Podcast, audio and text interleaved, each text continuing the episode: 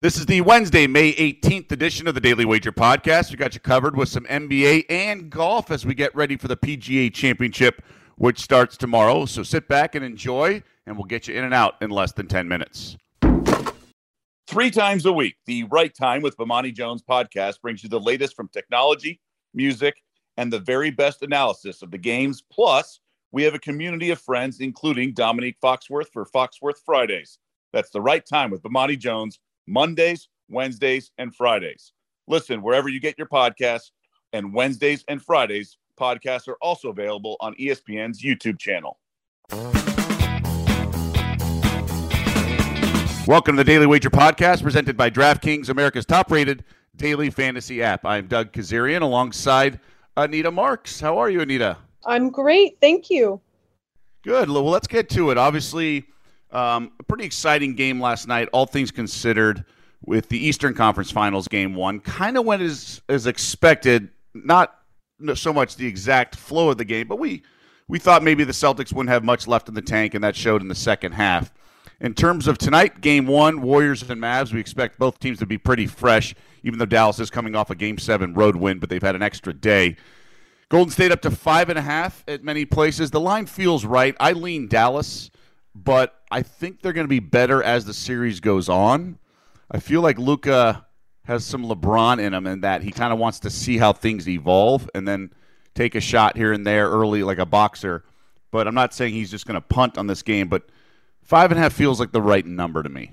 I, I think five and a half is is right on that line where you're second guessing yourself whether or not you really want to make a play here.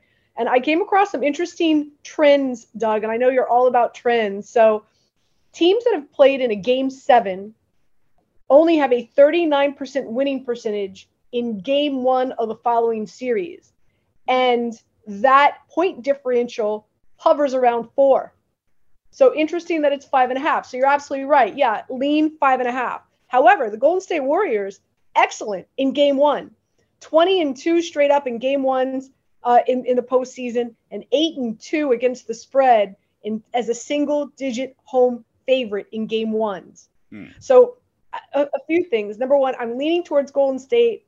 And even though it's it's a, like I'd be I'd be more comfortable if it was minus four, minus four and a half. I'm still going to play Golden State here just because I think they're a superior team when it comes to game one and they're home and they're rested and they're ready to rock and roll. And for all the reasons you just said, you know, uh, the, the the Dallas Mavericks it, it takes them a minute to kind of get that engine ro- revving and rolling in uh, in series. So I'm actually on the on the opposite side of you here today. I am gonna I'm gonna lay the points with Golden State Warriors. Also, I like the under here tonight at 214 and a half. You know, both these teams, excellent defense. Uh, you know, I'm, I'm expecting a slow pace, methodical game, a lot of half court scoring. And um, you know, as we saw, man, we saw that Dallas Mavericks defense, what they were able to do against the Phoenix Suns in Game Seven. So I'm going to play the under here. Some prop bets I like. Andrew Wiggins over five and a half rebounds. He's averaging 10 in the postseason. His last two of his last three games, he's posted 10. He's gone over that number in eight of his last 10 games. And he's definitely, I expect him to get a lot of playing time because they're going to need his defensive effort, especially against Luka. And uh, I'm also looking at Steph Curry over five and a half assists as well. Okay, so no opinion for me on the total, but I do have one prop. I like Klay under 21 and a half points. It's minus $1.35, I believe. So it gets a little pricey. He's only gone over it once, and that was in the last game. Uh, in these playoffs, he's only gone over it once, but it's just a lot. I mean, last game he was like 8 of 14 from downtown, game six, typically when he shines, but I just feel it's way too many points, and you know, it just feels like a lot when there's a lot of other options on that Golden State offense. Obviously, Klay has looked much more like, um, you know, vintage vintage uh, Klay. Uh, the last like week of the regular season into the playoffs in terms of shooting, but I still think it's a lot of points. It's just a lot of points against a good defense, so I have to take the under 21 and a half with Klay. Uh, hockey, I just have the over in the Oilers Flames. Nothing big for me. That's the only play I made. Um, there's two games tonight. I'm just going to kind of see how these these uh, series play out. I think Rangers Canes will go under for the most part in this series. I think Shesterkin will get back into the swing of things, but you never know if he got you know shaken in the last round. because all seven games for the Rangers went over the total against the Pens in that first round series. Golf, Anita, PGA Championship tomorrow. What do you got? I can't wait. Second major of the season. I'm stoked. Um, this is Scotty Scheffler's tournament to lose, Doug. It really is. Dude's unbelievable, right? Like he's won four times his last seven starts. Uh, course metrics set up nicely for him. Now he's not your longest dude off the tee, but he can get it out there. He can poke it. He can get it out there long. Accuracy won't be a problem. They widen the fairways here. They went from about 25 to 27 yards to 40 yards. So accuracy is not going to be a problem. He ranks third in greens in regulation. He's a tremendous putter. You're going to need that because there's a lot of runoffs here. And the best thing, I've probably buried the lead, and that is he's come out to say that Southern Hills Country Club, this is his favorite track in the world, not just in the United States, but in the world. To me, it's Scotty Scheffler at 12 to 1. I'm all over it. Some other plays, top 10, give me Cantlay. His game has improved each and every week. Um, and now this is another thing really interesting. We're going to talk about this uh, on Daily Wager tonight. This is one of the very few golf courses. Their fairways are Bermuda greens. Their greens, their our putting greens are bent grass. So uh, a lot of that is because of the weather conditions in Tulsa, Oklahoma. And Cantlay is one of the best putters on tour in bent grass. And also, he doesn't play well in, in warm conditions. Weather temperatures are supposed to be really, really nice. I think he thrives there. Jordan Spieth finishing the top 10. Uh, didn't make the cut in the Masters, said it was the most embarrassing cut of his life. Came back, won the Heritage, and came in second at the Byron Nelson last week. He's ready to rock and roll. People are sleeping on Decky. I got him finishing in the top 20. His iron play is on fire right now. That's going to be needed. Lowry plays really good in the wind. There's going to be some wind conditions these guys are going to have to deal with on Friday afternoon and Saturday morning. So I like Decky and Lowry to finish in the top 20.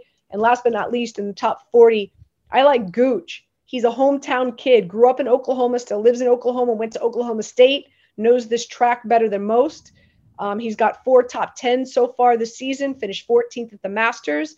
And also, don't sleep on Kuchar either. Um, his game has been excelling, and he's coming in, and his metrics fit this course extremely well. Love it. Love the breakdown. I, I, you're right about Matsuyama. I know a couple really sharp guys who have them as well. Um, I uh, Spieth is a guy my, one of my guys loves, and like I said, Matsuyama, Hovland, and then Lowry and Cantlay are the two that definitely seem to be um, popular with the guys I, I, hit up for picks and stuff like that. So, um, you know, that's something to pass along. I'm not going to break it down because I don't pretend to. One, one more thing I want to share with our listeners. I mm-hmm. came across this another trend that I think is really cool. Okay, um, and this is this is in tournament wagering. So Southern Hills Country Club has hosted seven majors. Okay, out of those seven majors, the winners, all seven winners, have been at the top of the leaderboard after 36 holes. Okay, they've either been they've either been at the top of leaderboard or tied at the top of leaderboard after 36 holes. Five of the seven winners, Doug, tied. I'm sorry, I take that back out of the seven winners, after 36 holes, they were either first or second in the leaderboard. Five of the seven who have won were tied for the lead after 18. Hmm. And so, what you want to look for here as well is guys who start fast. Who are the guys on tour that start fast? Rose, Brooksy, Schauffele, Scheffler, Henley, Lowry, DJ, Rory, and Aaron Wise. Those are some guys you might want to throw some coin on a to lead after the first round. And if you if you don't have money on them already, if they do, um, you know, end up at the top of the leaderboard after the first round, then you want to double down on them because uh, the the trends say you got to come out, you got to get out, you got to get up there quick. And and those that are at the top of the leaderboard after 18 or after 36 holes typically win this thing. Okay, good stuff to plan. So for, to make some uh, adjusted um, outrights after the first and second rounds, or even during the round. Some people, uh, some shops offer live wagering. So good stuff as always, Anita. Appreciate the insight. I know our listeners do as well. And to everyone, we'll see you later today, 6 p.m. Eastern on ESPN2 for our final show this week. Obviously, we had to adjust with the tournament and uh, other programming, but um, we'll have plenty of good content later today.